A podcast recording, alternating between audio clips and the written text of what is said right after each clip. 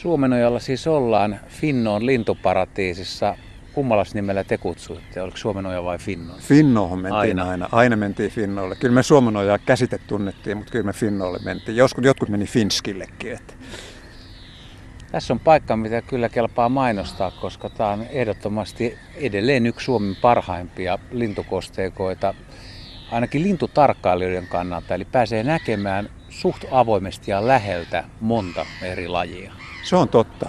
Et, et mikä kumma siinä on, että täällä olevat linnut niin on, on jollain tavalla kesyjä.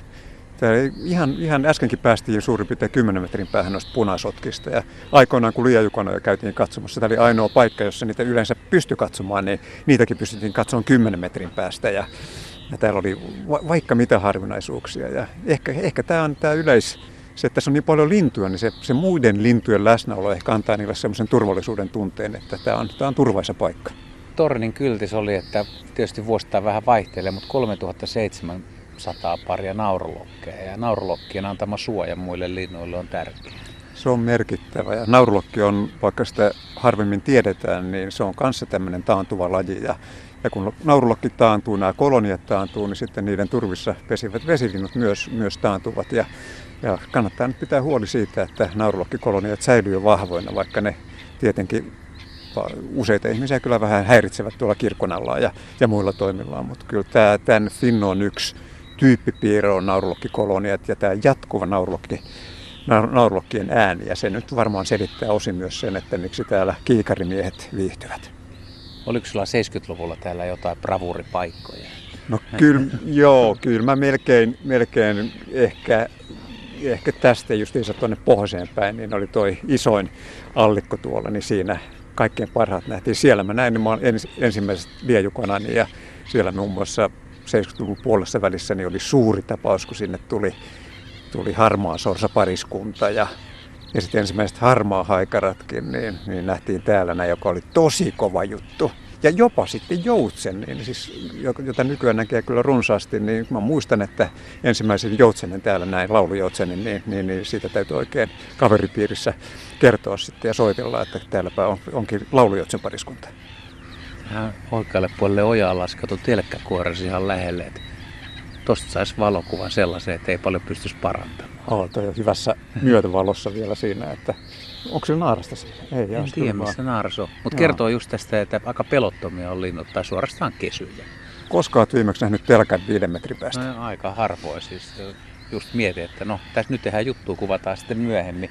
Mä muistan tämän eteläreitin aika hyvin kanssa. Että tässä onhan meni ihan semmoinen pienempi polku ja tässä oli aika paljon enemmän aluskasvillisuutta mun mielestä tässä reunassa. Ja meillä oli täällä monta kyttäyspaikkaa, että jäätiin aina istumaan ja odottamaan, että tuleeko nokikana tai liejukana lähelle. Ja, no. ja kun sanoit tuon harmaasorsan, niin vuotta en muista, mutta päivämäärän mä muistan. Mä oon saanut elämän pinnan 8.4 aikoinaan joskus kauan aikaa sitten harmaa sorsasta. Ja se oli tuolla kulmassa. Kato vaan hyvä, hyvä muisti, mutta tietenkin kovista pinnoista niin kannattaa kirjata kaikki ylös tuonne, paitsi paperille, niin myös tuonne harmaaseen aivosolumassaan.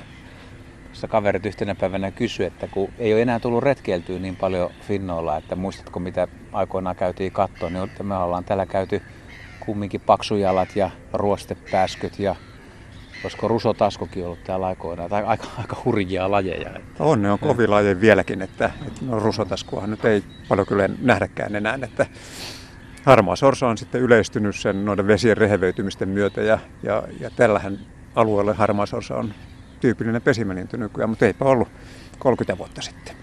No vedäs jotain kivoja muistoja tai kokemuksia, mitä, mitä sä oot täällä tehnyt 70-luvulla? No kyllä ne melkein melkein siis tietenkin ne liittyy näihin, näihin lintuihin, mutta sitten mä muistan myös semmoisia tällä etelärannalla, niin, niin mä ensimmäisen kerran näin kasvillisuudesta semmoisella niin kuin lehtopalsami. Että niitä oli aivan valtavasti, semmoinen oikein, oikein tiheikkö tuossa noin ja, ja siellä sitten tuota, niissä lehtopalsamitiheiköissä niin käytiin kuuntelemassa, siellä oli mustapää kerttua, joka nyt ei ole koskaan ollut harvinainen, mutta mielenkiintoinen laji. Sitten tänne tuli sitten oikeastaan näitä ensimmäisiä yölaulajaretkiä kanssa tehty, että saatiin pensasirkkalintu ja viira. Tai, tai tuota, no pensasirkkalintu oli ehkä se, se tyypillisiä, satakielihän täällä on ollut aina sitten. Ja, ja, ja, ja myöhemmin sitten viirusirkkalintua ja, ja, ja kaikkea muita. Että kyllä tämä oli oikeastaan jokainen retki, mitä tänne tehtiin, niin oli aina hyvä retki, koska, koska täällä oli paljon juuri se, että täältä pääsi näkemään läheltä. Ja jos muistelet niitä, niitä aikoja silloin 30 vuotta sitten, niin ei, ei toi instrumentiikkakaan ollut sitä samaa tasoa, mitä nykyään. Eli että tuolta sadan metrin päästä niin harmaasorsa erottaminen ei ollut yhtä helppoa kuin se on nykyään, kun on hyvät kaukoputket ja hyvät kiikarit. Se on ihan totta. Ja sitten kaksi lajia, mitkä pitää ilman muuta nostaa, siis Finnon tyyppilajiksi. Leijukana jo mainittiin, mutta mustakurkkuikku, joka oli silloin. Et, tässä on vissiin muutama yksilö ollut, mutta Joo. siis joskushan niitä on tässä niin kuin todella hyvin pääsee näkemään. Kyllä, se oli silloin jo heti alkuun, kun, kun täällä retkeiltiin, niin kuultiin, että täällä on mustakurkkuikku. Ja sitten sieltä minäkin eliksen tai täältä elämänpinnan sain mustakurkkuikusta ja, ja oikein komeasti. Ja kyllä tänään, tänäänkin on jo pari porukkaa tuossa kyllä pariskunnan nähnyt, että, että, että sekin on myös taantuva laji muuten tämä mustakurkkuikku, että saas nähdä kuinka kauan niitäkään sitten Suomessa enää pesi.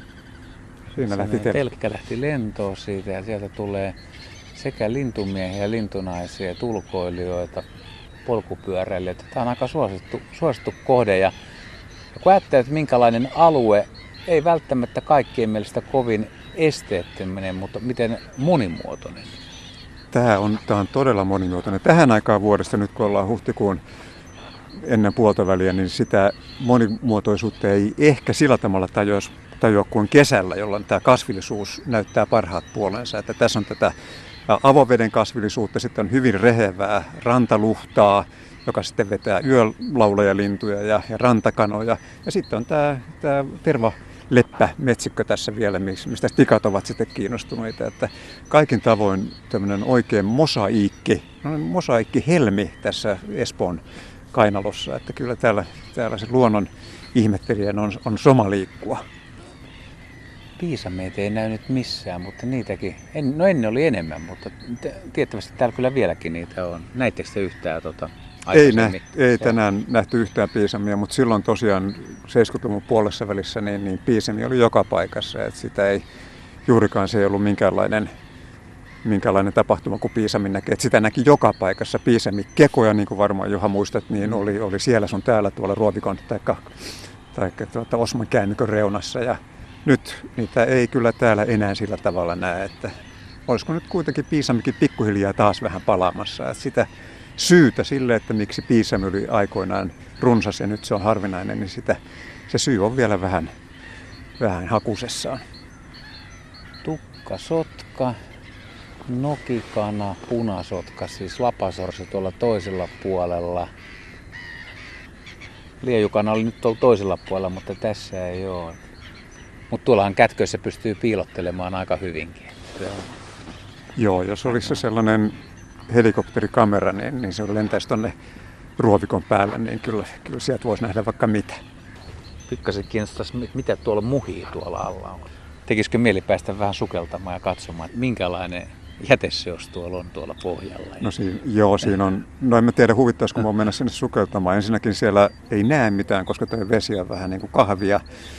Ja, ja, tota, ja se on sitten täynnä tota, hajoavaa osmankäämi materiaalia. Mä luulisin, että tuolla puhutaan ihan parin metrin paksuisesta sedimenttikerroksesta, mikä on semmoista liejua tai, tai mutaa, miten, miten, miten sitä nyt halutaankaan kutsua. Että se elättää kyllä varsin runsasta hyönteisfaunaa, jotka ovat niin sanottuja pohjaeläimiä, jotka sitten ovat linnuille ja varsinkin linnun poikasille erittäin tärkeää ravintoa. Miten nämä reuna-alueet maaperän eläimistä olet kiinnostunut, niin Joo.